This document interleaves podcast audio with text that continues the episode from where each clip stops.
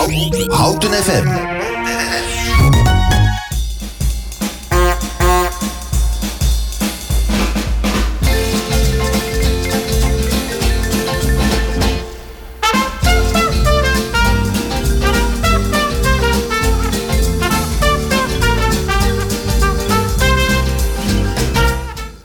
En met deze klanken weet u dat u weer heeft afgestemd op Welzijn Houten.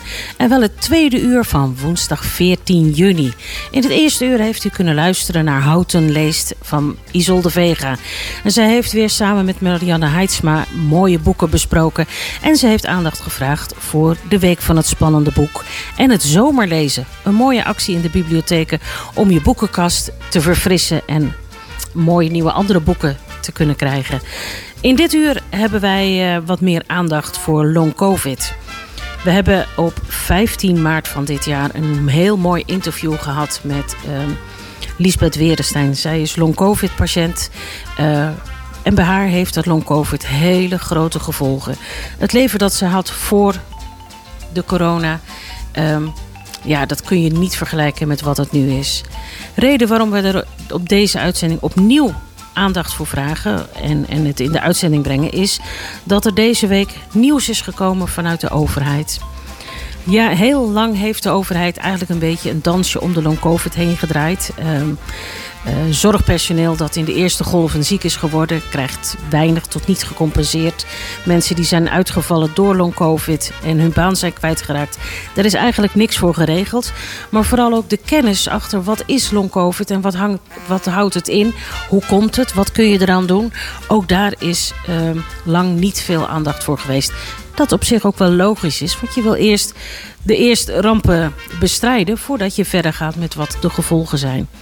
Nu heeft uh, minister Kuiper van de week bekendgemaakt dat hij een flinke zak geld heeft uitgetrokken voor nader onderzoek en extra geld voor um, ja, schadevergoeding voor patiënten die uit de zorg komen en daaruit zijn uitgevallen. Met name in die eerste golf dat ook de beschermingsmaatregelen er nog niet zo waren zoals ze aan het einde wel waren.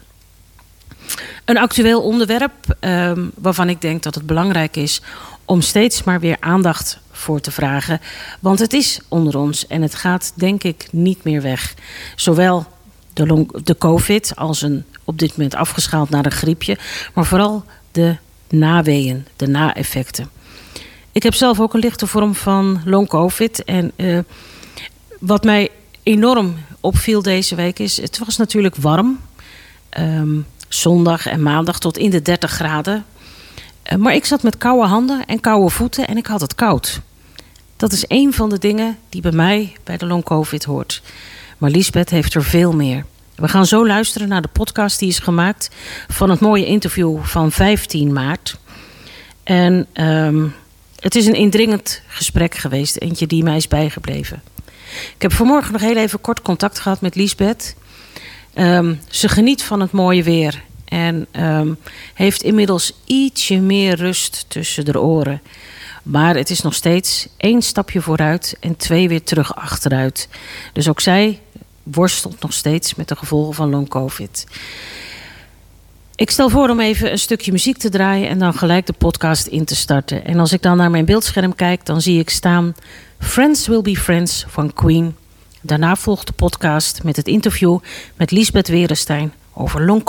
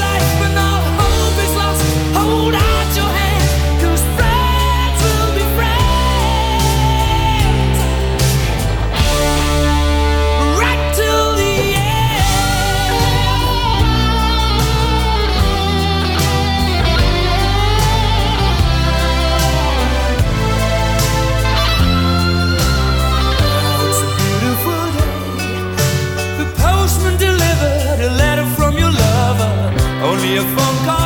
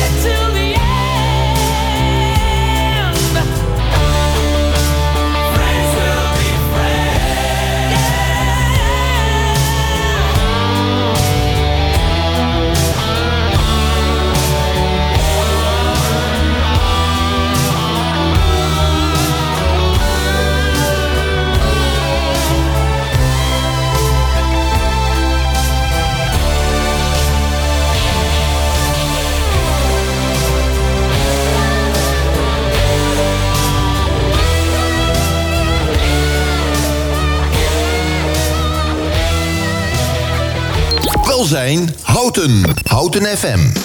Uh, goedemorgen Lisbeth, fijn dat je bij ons in de uitzending uh, kan zijn. Goedemorgen, dank je. Ja, want ik moet zeggen kan zijn, hè? want het is niet vanzelfsprekend dat je hier zit. Nee, ik heb daar inderdaad uh, wel rekening mee gehouden. Omdat ik long covid heb. Dus dat betekent dat ik weinig, dat mijn energieniveau erg wisselt. En um, ja, dus ik heb wel gezorgd dat ik in ieder geval goed uitgerust hier aan tafel zit. Dus een beetje batterijmanagement gedaan. Precies. Ja, even misschien nog een stapje terug. Misschien dat jullie wel weten dat wij uh, met het team van Welzijn Houten vorig seizoen ook verantwoordelijk waren voor Houten gaat door. Houten in coronatijd, waarin we wekelijks spraken met de burgemeester, het hoofd van de samenwerkende huisartsen, regelmatig contact hadden met de verzorgingstehuizen, de scholen en andere welzijnsorganisaties uh, over hoe staat Houten ervoor in coronatijd. Want het was een, uh, een tijd die op veel mensen heel veel impact had voor, door de maatregelen. Um, en we hebben eigenlijk minder aandacht besteed aan de gevolgen van COVID voor personen, voor individuen. We zijn vorige week uh, met z'n allen verblijd met het afschalen van de laatste maatregelen. Uh, verblijd zeg ik een klein beetje cynisch, want ik denk dat we nog wel met z'n allen heel voorzichtig moeten zijn, want het is niet weg. Um, en jij, Lisbeth, bent een van de mensen die hele grote gevolgen heeft nadat je ziek bent geworden van corona. Klopt. Ja. Wanneer ben jij ziek geworden? Ik ben in oktober 2020 ziek geworden. Uh, dus dat was nog eigenlijk, uh, dat is, ja, noemen we de tweede golf. Uh -huh. Waarschijnlijk de Delta-variant. Dat was een uh, behoorlijke agressieve variant. Daar zijn mensen heel ziek van geworden. En was heel besmettelijk ook, hè? Ja. Besmettelijker dan de eerste, toch? Ik, ik weet het niet. Ik weet ook niet waar ik het heb opgelopen. Het was er ineens. Ja. Dus je bent uh, pak een beetje 2,5 jaar geleden ziek geworden. En ben je heel ziek geweest? Ik ben thuis ziek geweest en ik begon uh, op woensdag, ik weet het gewoon nog heel goed, omdat het zo'n impact had. Uh -huh. uh, ik ben op woensdag was ik, had ik een kuchje. Toen heb ik me laten testen. Uh, en ik dacht, nou, het zal wel meevallen. Maar het kuchje voelde wel iets anders. Dus vandaar ook dat ik dacht, nou, ik moet me wel even laten testen. En op donderdag hoorde ik dat ik uh, corona had. En toen zei ik nog tegen, want ik was op dat moment aan het teamen met mijn manager. Online overleg hadden we. Ik ben was docent in het hoger onderwijs op de opleiding Social Work. En ik zei, nou, als dit het is, dan teken ik ervoor. En de volgende dag kon ik de trap bijna niet meer oplopen, zo benauwd was ik. En ik had pijn in mijn longen, pijn in mijn hoofd. En ik heb echt, ik kan wel zeggen, ik ben nog nooit zo ziek geweest. Maar het was ook de tijd dat je uh, de dokter wel kon bellen, maar dat die zeiden van ja, ja, als je nog naar de wc kan lopen, uh, ja, dan, uh, dan is dat normaal. Nou, ik vond het verre van normaal, maar goed. Mm -hmm. um, ja, ik heb tien dagen met koorts in bed gelegen en heel benauwd. En ja, en toen de koorts weg was, toen hoopte ik eigenlijk dat ik. Uh, dat ja, je genezen dat was. Zo van: oké, okay, je hebt een griepje gehad. En ja, dan ben je conditie even kwijt, logisch. Maar de pijn op mijn longen bleef. Um, ik ging toen proberen om weer even wat conditie op te bouwen. Dus ik wilde wat wandelen buiten. Ik weet nog dat ik 10 meter met mijn man heel langzaam uh, even liep. En dat ik gewoon niet meer kon. Dat, ik wist gewoon niet wat me overkwam. Het ging. Het, deed het weer, niet. Nee, het deed weer zozeer op mijn longen. Nee. Je bent natuurlijk ook ziek geworden in een tijd dat zowel uh, de mensen hier in Nederland en in eigenlijk de rest van de wereld, maar ook vooral de artsen en behandelaren niet wisten wat ze hadden. Nee, wat, wat corona is, wat dat het inhield. heel eng. Ja, ik, ik weet wel dat het ook wel heel beangstigend was toen. Dat heb ik me later gerealiseerd. Want je ligt, ik lag alleen. Mijn man was boven gaan slapen. Uh -huh. Dus um, echt in quarantaine, ook in je huis? Ja, om, omdat ik toch wel echt goed ziek was. Dus ik wilde dat niet dat mijn zoon en mijn, uh, mijn man dat kregen. Uh -huh. Dus toen uh, ja, ik, ik weet wel dat het heel beangstigend wel was. Want mensen gingen naar het ziekenhuis. Dus ik had ook zoiets, ik moet niet in het ziekenhuis komen, want dan kan je doodgaan. Want dat besef had je nog wel? Ja, dat besef had ik wel. Alleen ja, het, ik, en ik had wel zoiets van wanneer gaat dit over? Want het, het, het was zo'n ja, ze zeiden van het is als een griep, maar zo voelde het voor mij niet. Het was heftiger dan een gewone Ja, griep. ik had het idee dat het overal in mijn lichaam uh, uh, aan bezig was aan het slopen, zeg maar. In mijn darmen, in, in, in je spieren, in je organen, in mijn hoofd, mijn longen. Ja. ja. ja het was een, uh, een naarballetje wat in je hele huishouden van je Ja. lijf aan Ja. het huishouden was. Ja. ja. Je vertelde net al van, ehm, ik ben niet meer degene die ziek is geworden. Ik ben een heel nieuw persoon wat ik nog aan het ontdekken ben. Ehm, wie, was Lisbeth voordat ze ziek was? Uh, nou, ik was een uh, docent. Nou, dat zeg ik dan als eerste, maar dat is toch wel heel belangrijk. Ik, ik gaf les aan de Hogeschool Utrecht bij de opleiding Social Work. En daar uh, zat ik vooral in het eerste jaar gaf ik daar les. Daar gaf ik gespreksvoeringstrainingen, pedagogiek. Uh, ontwikkelingspsychologie. Ik begeleide studenten. Ik heb ook uh, heel, een hele tijd studenten met een verhaal. Dus studenten die uh, langer aan het studeren waren dan gepland. Mm-hmm. Vanwege omstandigheden heb ik begeleid. En ja, dat deed ik met enorm veel plezier. Ik heb dat bijna 15 jaar heb ik daar gewerkt op de hogeschool. En daarvoor heb ik 15 jaar in het basisonderwijs gezeten. Dus ik zei altijd, ik ben echt een docent in hart en nieren. En um, ja, dus, en ik ging twee keer in de week sporten. Uh, keek eigenlijk ook, oh, ik, ik, ik, ging scheidsrechter, was ik voor de jeugd van uh, korfbal bij. Victor hier in Houten. Vond ik leuk, ik stond achter de bar. Um, ja, Kortom, een bruisend vol leven, vol ja, met activiteit. En, en, en uh, ja, we gingen op vakantie met vrienden. En ja, ik kon gewoon, ja, wandelen hielden, we, hielden mijn man en ik van. Maar ook fietstochten maken. Ja, en dat, uh, ja, nou, dat was mijn leven. Want na corona is er een hele nieuwe Lisbeth overgebleven. Ja, nou ja, in de karaktereigenschappen die verdwijnen niet. Mhm. Maar um, wat ik zeg maar kan qua lijf is gewoon heel, heel weinig. Ik uh, ben inmiddels ontslagen vanwege die ziekte, vanwege ziekte dus. Mhm. Ik kan uh, niet meer lesgeven. Ik kan niet in grote groepen functioneren. Uh, gezelschappen van meer dan vier personen, dan, dan kan ik het een uurtje volhouden als het mee zit. Um, ja, lang praten gaat niet. Ik heb heel erg last van uh, overprikkeling snel. Dus Mhm. ik kan um, moeilijk, nou ja, moeilijke boeken. Uh, boeken die ik normaal las voor mijn opleiding, literatuur. Ja, dat kan ik gewoon niet goed meer verwerken in mijn hoofd. Dus dan word ik heel snel overprikkeld. Ja. Ik moet alles. Het liefst, laat ik zo zeggen, het liefst doe ik, doe ik dingen in stilte. Dus thuis rustig als het stil is. Mijn kinderen zijn inmiddels het huis uit. Het is, is super saai. Want ik ga ook niet meer naar feestjes, naar verjaardagen. Als het lukt, ga ik bij mijn kinderen kijken naar korfbal. Uh, maar dat is dan echt wel een uurtje en dan ga ik weer weg. Want ik kan niet in de kantine blijven hangen. Dat is, veel, dat is te veel prikkels. prikkels ja. ja. zelfs de wedstrijd is al redelijk veel prikkels. Ja. Maar goed, dat wil ik dan toch. Ja. Sommige dingen, daar kies je voor. Ja, dus eigenlijk is het, uh, is het heel fijn dat het jou gelukt is om nu tegenover mij te zitten. Ja, ja. Ik weet wel dat dit. Kijk, uh, nu klink ik waarschijnlijk heel fit voor heel veel mensen. Maar uh, als ik zo meteen thuis ben, dit is wel echt. Is het uh, echt op? Is, ben ik wel gesloopt, ja. Ja. We gaan even luisteren naar uh, wat muziek. Je had wat uh, verzoeknummers bij mij doorgegeven. Ik weet even niet welke volgorde Jon heeft aangehouden. Wat heb je voor ons voorstaan, Jon? We krijgen nu Freedom van George Michael. Misschien wil, ze, wil, ze, wil je er iets over zeggen? Ja, ik vind dat een heel mooi. Ja, ik heb natuurlijk heel bewust gekeken wat ik uitgezocht had. Maar ik vind het een heel mooi nummer. Omdat uh, ja, ik hou wel van mensen die zeg maar uh, met een verhaal.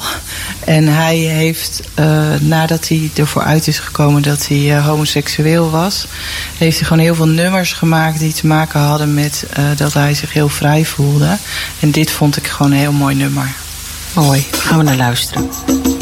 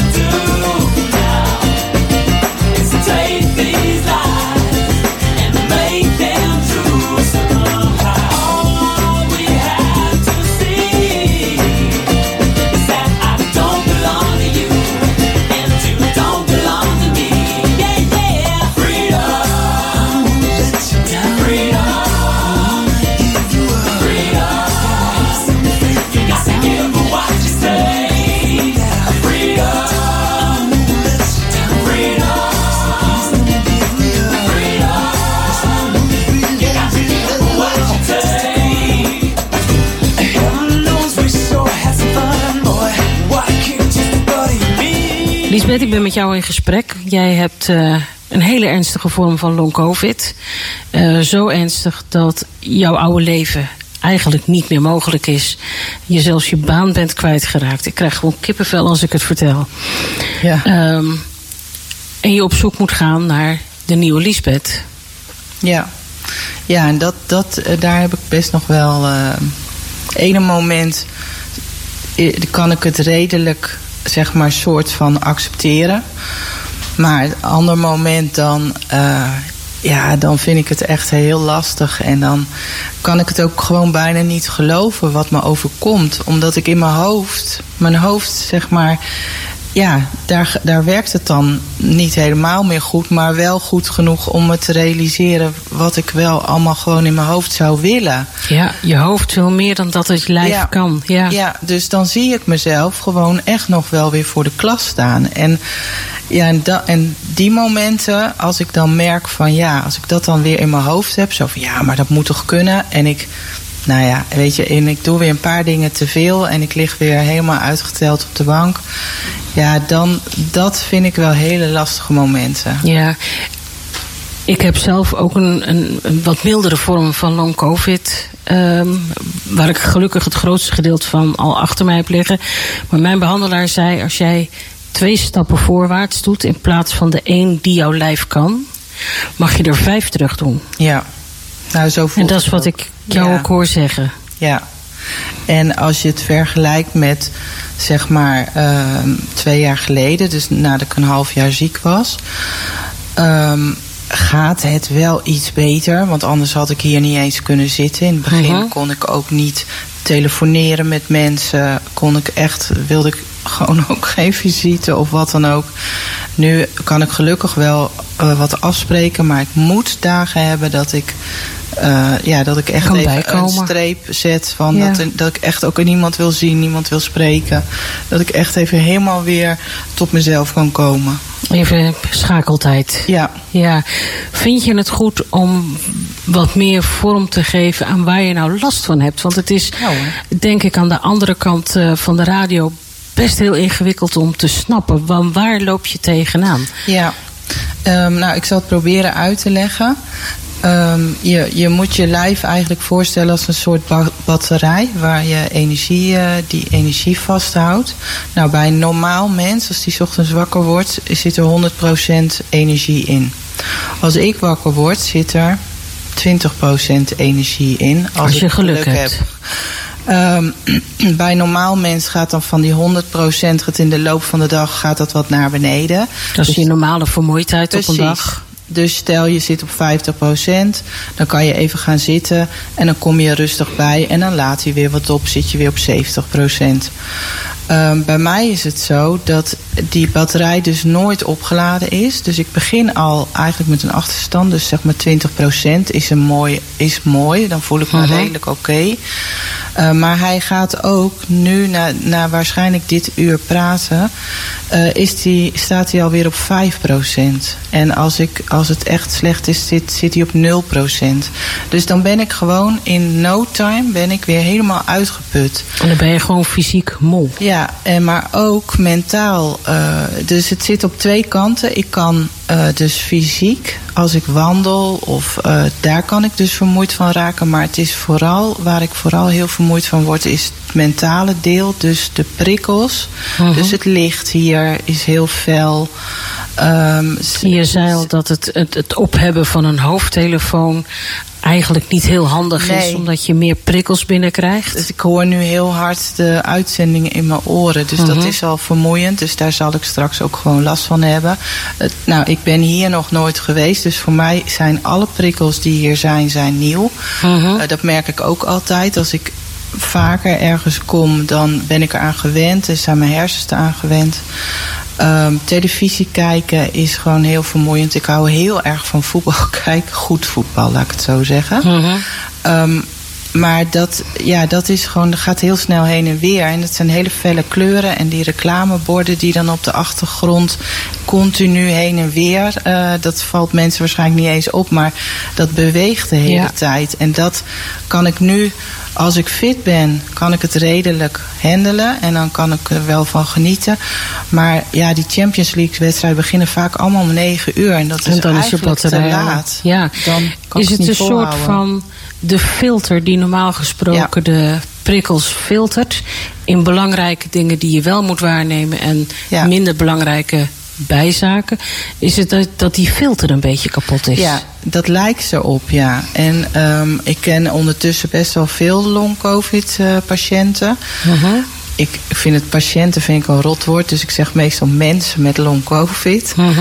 Ehm, en daar zie je gewoon allemaal hetzelfde bij. En helaas is de groep die nu ontslagen wordt, want we zitten nu in die In dat tweede in jaar. twee jaar van, ehm, van de eerste ziekte, en ja. de tweede golf. Ja, je ziet dat er gewoon de een na de ander wordt 80 tot 100 procent afgekeurd. Nou, ik vind het, ja, ik vind het voor mezelf rot, maar ik vind het zo triest dat het zo'n grote groep is. Dus, ehm, maar goed, dat was even over de, over de klacht. Hè? Ik ga Ja. nu af, eh, af ergens anders Nee, nee, over. je, je bent nog prima bij het onderwerp. Ehm, nee, ik zei net al, ik heb, ik heb ook wat long-covid-klachten gehad, behoorlijk. Ja. En wat ik vooral heel erg merkte was dat als ik eh, bijvoorbeeld even een half uur op mijn werk was, of, of even een half uur met mijn dochter wat aan het doen was, dan moest ik een uur in mijn bed gaan liggen met de gordijnen dicht. Niet slapen, maar liggen. Mhm. Weer op temperatuur komen en vooral stilte dat deed bij mij de filter weer een beetje leegmaken. Ervaar jij dat ook? Of heb jij weer andere handvatten nodig? Eh, nou, ik- ja. Ik denk dat het voor iedereen anders is. Ik, eh, bij mij is het dan op een gegeven moment zo dat, men, dat ik er gewoon totaal niet meer oplaad. Dus dan is eigenlijk het enige wat ik kan doen... is weer helemaal thuis in mijn uppie... eh, iedere twee uur, twintig minuutjes echt gaan liggen. Inderdaad ook wat Mhm. jij zegt. Ogen dicht. ehm, helemaal Dus de batterij resetten. Ja, en, en dan hopen dat ik na een paar dagen dat er weer wat meer eh, energie in zit. Dat ik in ieder geval even weer fatsoenlijk eh, wat dingetjes kan doen. Ehm, dus op die manier, ja, eh, kom ik de dag door. Met minstens vier keer even liggen om, om in ieder geval... Ook het- als ik me goed voel, hè, want dat is het ook. ehm, het gevaar bij wat ik heb is dat je... eh, je autonome zenuwstelsel gaat eigenlijk, eh, neemt een loopje met je. Dus op het moment dat ik ergens ben en ik vind het leuk... en dan kan mijn adrenaline, ga ik op adrenaline, maar dat voel ik niet. Nee, Dus dan ga, loop ik eigenlijk nog harder leeg. dat is weer die twee stappen harder, waardoor Ja. je er vijf terug gaat. En dan, ehm, dan denk je, oh, het gaat best wel goed. Ja, en dan ga ik geheid dat ik weet van. Dus ik moet alles, moet ik, eh, zeg maar, soort met een rem erop, moet ik dat doen. Want Ja. anders dan ga Wat- ik weer terug. Wat normaal gesproken je lichaam aangeeft, moet jij zelf Ja, actief in de gaten gaan houden. Eh, leuk om dit te doen. Ik ga hier heel veel plezier van hebben. Maar ik weet dat ik daarna moet bijkomen. Dus ik kan niet nog een keer iets doen. nee, ik moet, het, nee, ik moet echt tegen mezelf zeggen: oké, dit ga ik een uur doen. Eh, en dan moet ik ook echt gewoon stoppen. En dan is ook het al klaar. denk ik dat ik wel door kan gaan. Ja, dat is de overprikkeldheid en hoe dat invloed heeft op, op je fysieke gestel, op de vermoeidheid van je lijf. Ehm, je had het over het autonome zenuwstelsel. Dat betekent het, het, regelcentrum van de niet bedachte eh, lichaamsfuncties. Ehm, zijn er nog andere dingen waar we. Ja, waar mensen die daar niet mee te maken he- hebben, dat niet kunnen verzinnen, dat je daar last van kan hebben. Eh, nou ja, wat ik heel vaak merk is dat mensen ehm, allerlei. Dat was op, op mijn werk, toen ik nog op mijn werk zat. Ehm, Want je en bent nadat je ziek bent was. geweest wel op je werk geweest nog. Ja, en, en geprobeerd. In ieder geval één uurtje, twee uurtjes. En dan hadden mensen hadden allerlei eh, ideeën voor mij. Van, oh, maar dan omdat ik geen les kon geven, van nou dan zou je wel bijvoorbeeld ehm, onze, onze studiehandleidingen kunnen doornemen. Maar dat is, dan on, dat is dan op de computer. En sommige dingen zouden dan in het Engels zijn.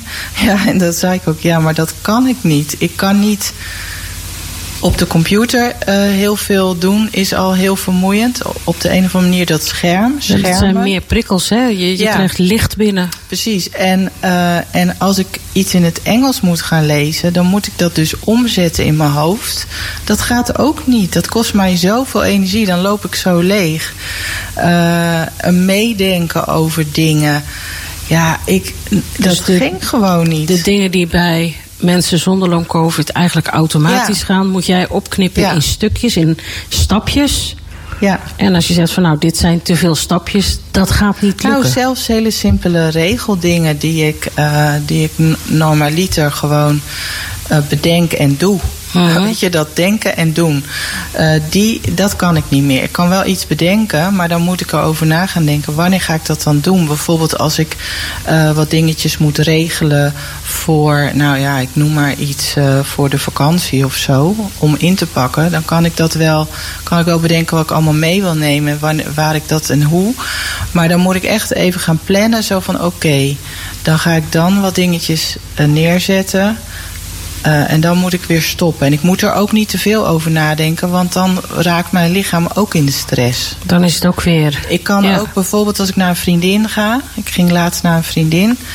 Uh, en dan zou ik met de auto, en dat is ook al, dat was een half uurtje rijden, dat is echt wel ver voor mij dan moet ik echt nadenken van. Uh, dan, dan raak ik ook al een beetje in de stress. Terwijl, ja, het is gewoon, je gaat in de auto zitten en je gaat erheen. Maar op de een of andere manier vliegt alles maar je aan of zo. En dat is echt dat zenuwstelsel dat je hoger gaat ademen.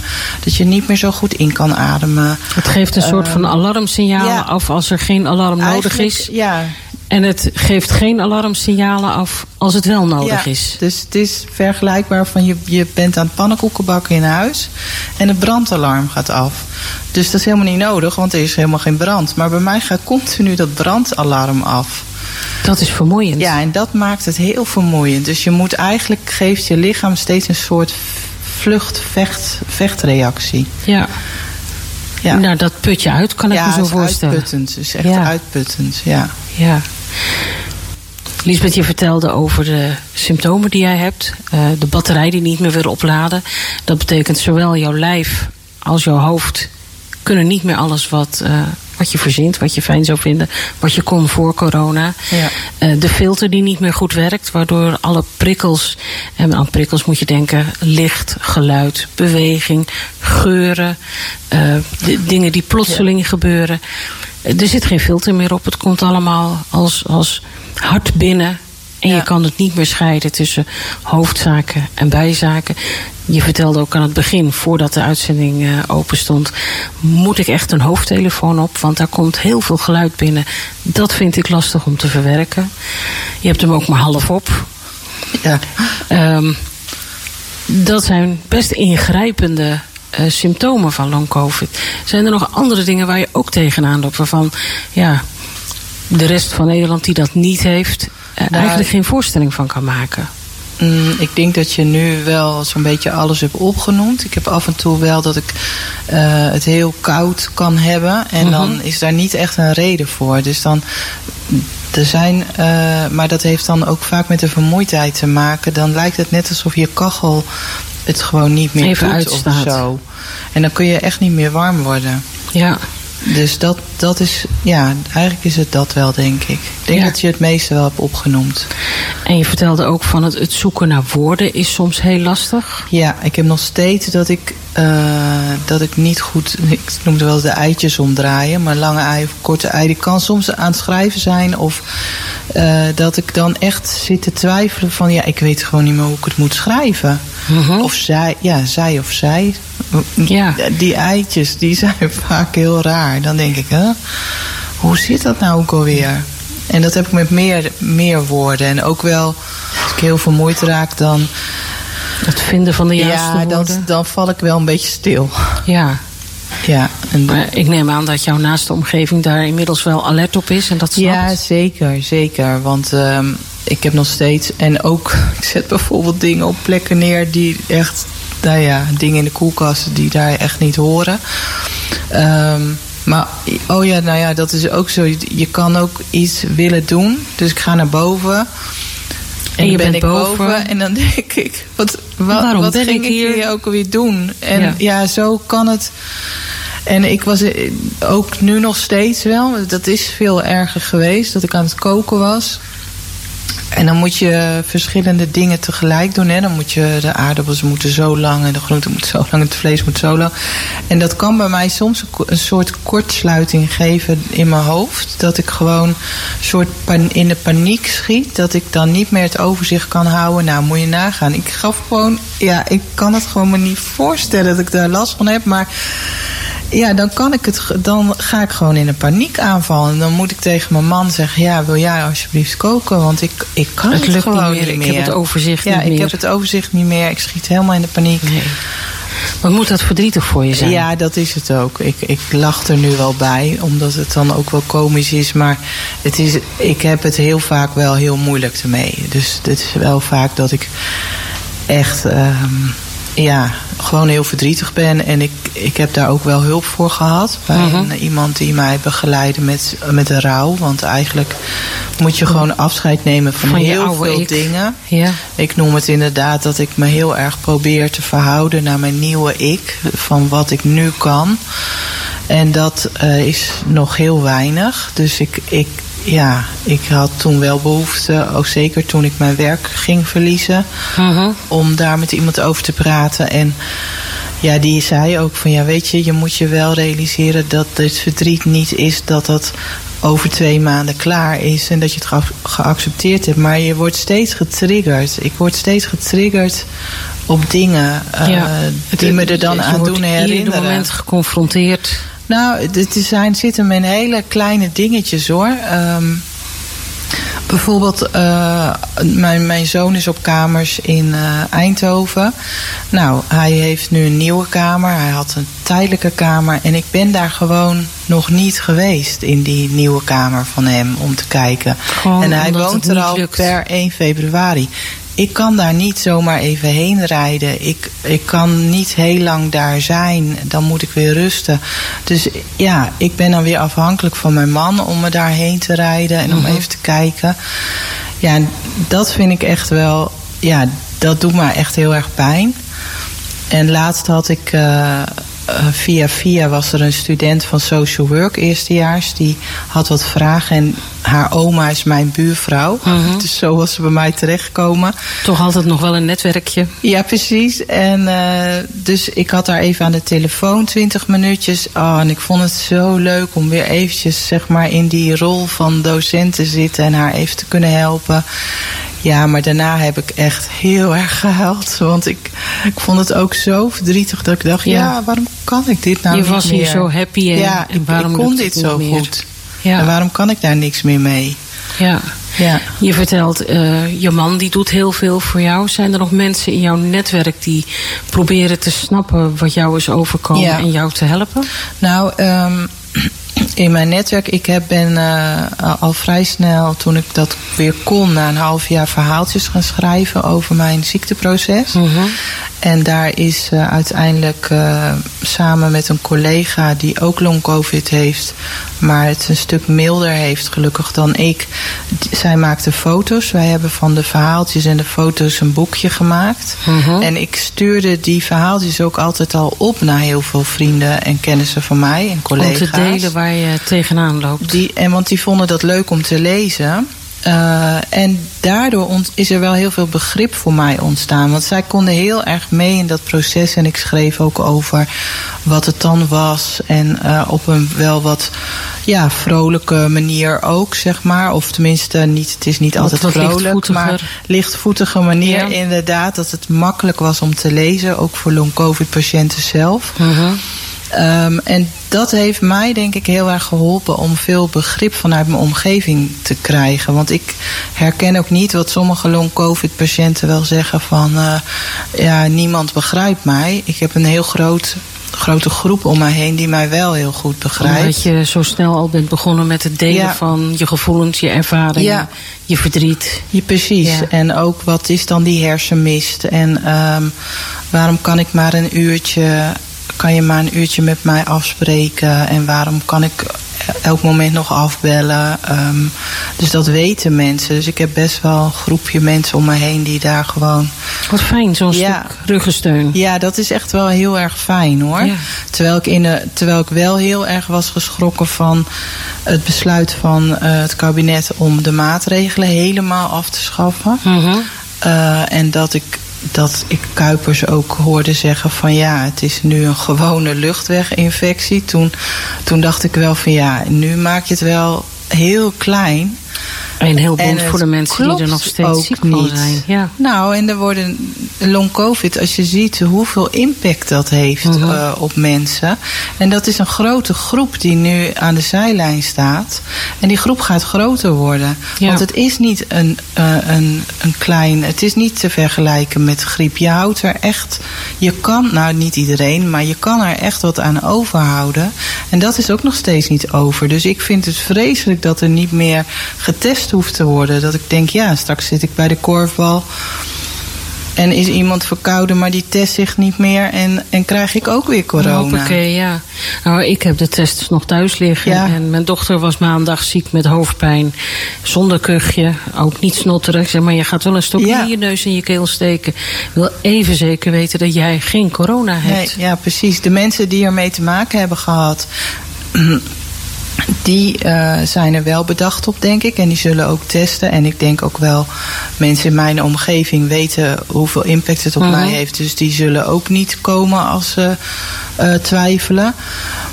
Maar ja, eh, mijn collega, dus waarmee ik dat boekje heb gemaakt, die, ehm, ja, die staat voor de klas. Die zegt, ja, hoe moet ik nou nog voor de klas kunnen staan? Want die heeft een paar keer alweer corona gehad en daar ook een terugval van geha- gehad. Een flinke terugval. Is nog steeds niet op een niveau van na de eerste coronabesmetting. Dus voor een hele grote groep wordt het echt onmogelijk gemaakt. Ja, het blijft een wispelturig balletje. En ja, Ja. Ehm, je hebt ons al heel veel verteld. Ik vind het indrukwekkend zoals je dat eh, kunt verwoorden.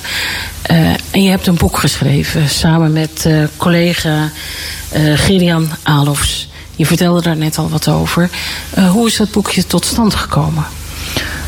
Nou, ik ben dat. ehm, ik ben verhaaltjes gaan schrijven. En die heb ik toen aan een aantal collega's opgestuurd, waaronder Gerian dus, omdat zij ook long covid heeft.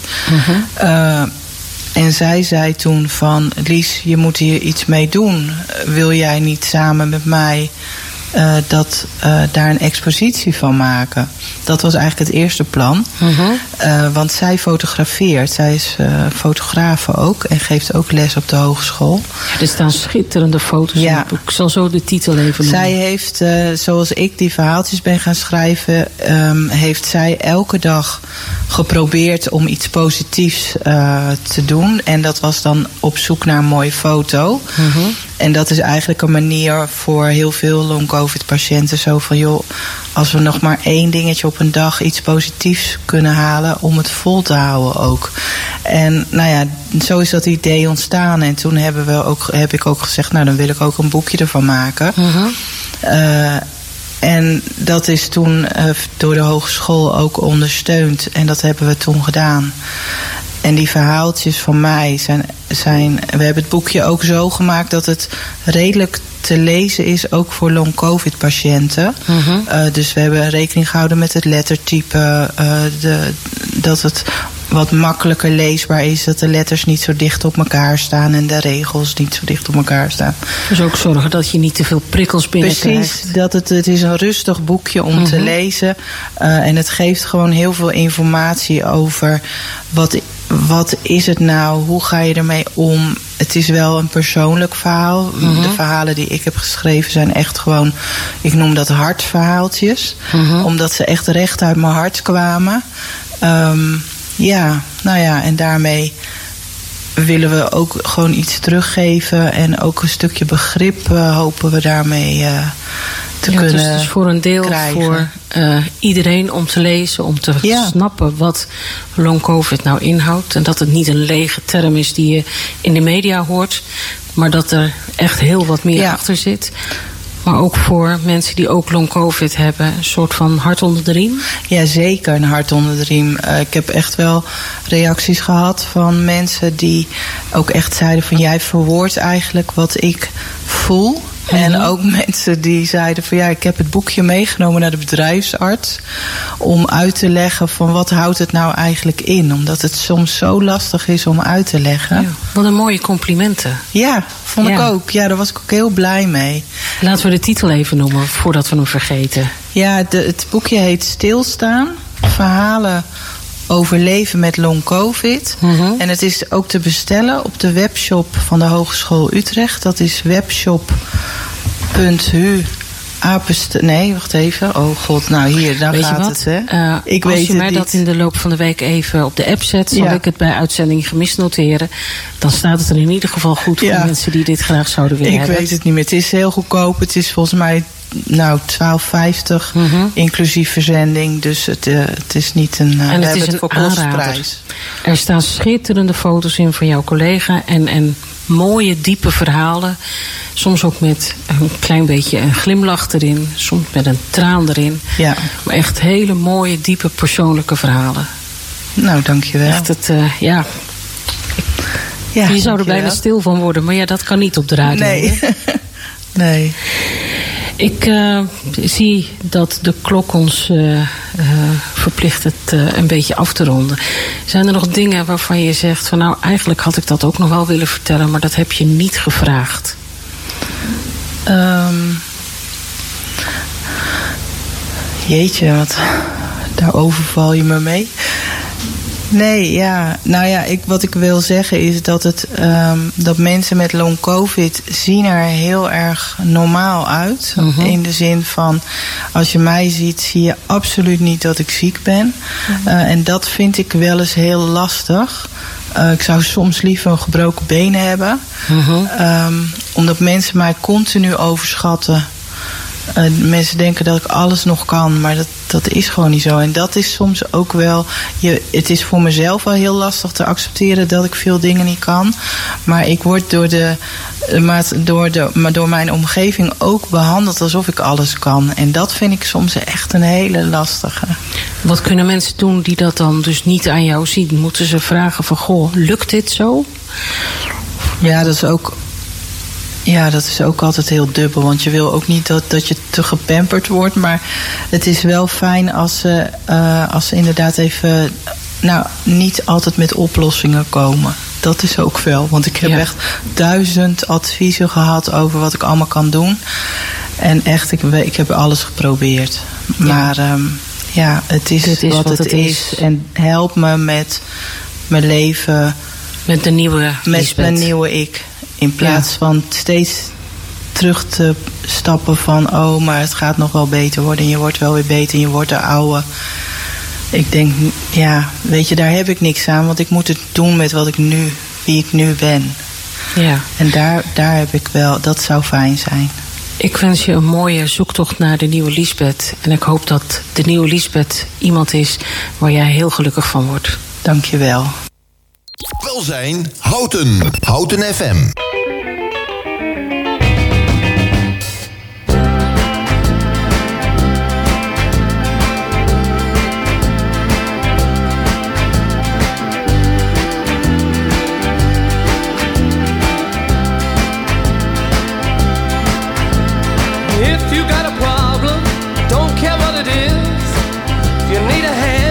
Can assure you this. I can help.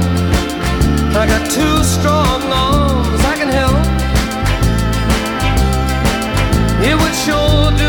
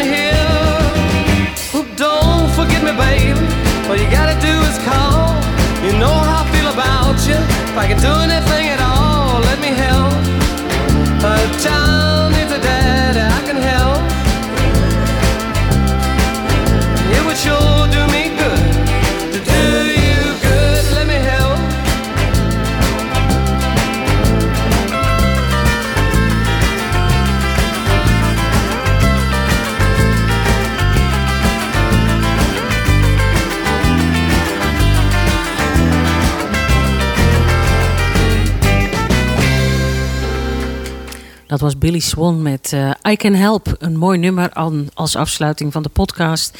Met het interview met uh, Lisbeth Werenstein, long-covid-patiënt. Ehm, we zijn hiermee ook aan het einde gekomen van twee uur welzijn van woensdag 14 juni. Ehm, ik hoop dat u genoten heeft van een mooie uitzending. Met in het eerste uur Houten leest van Isolde Vega. Met als gast uh, Marian Heidsma. Ze hebben gesproken over het boek Elena Weet.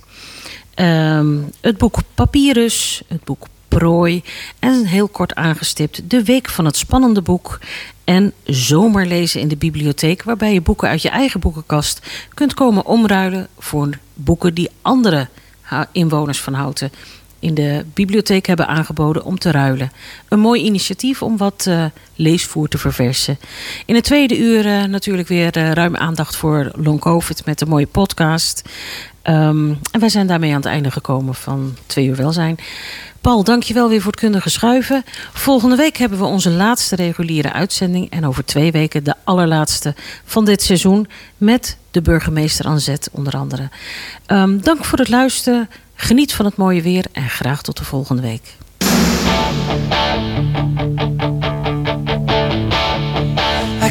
First.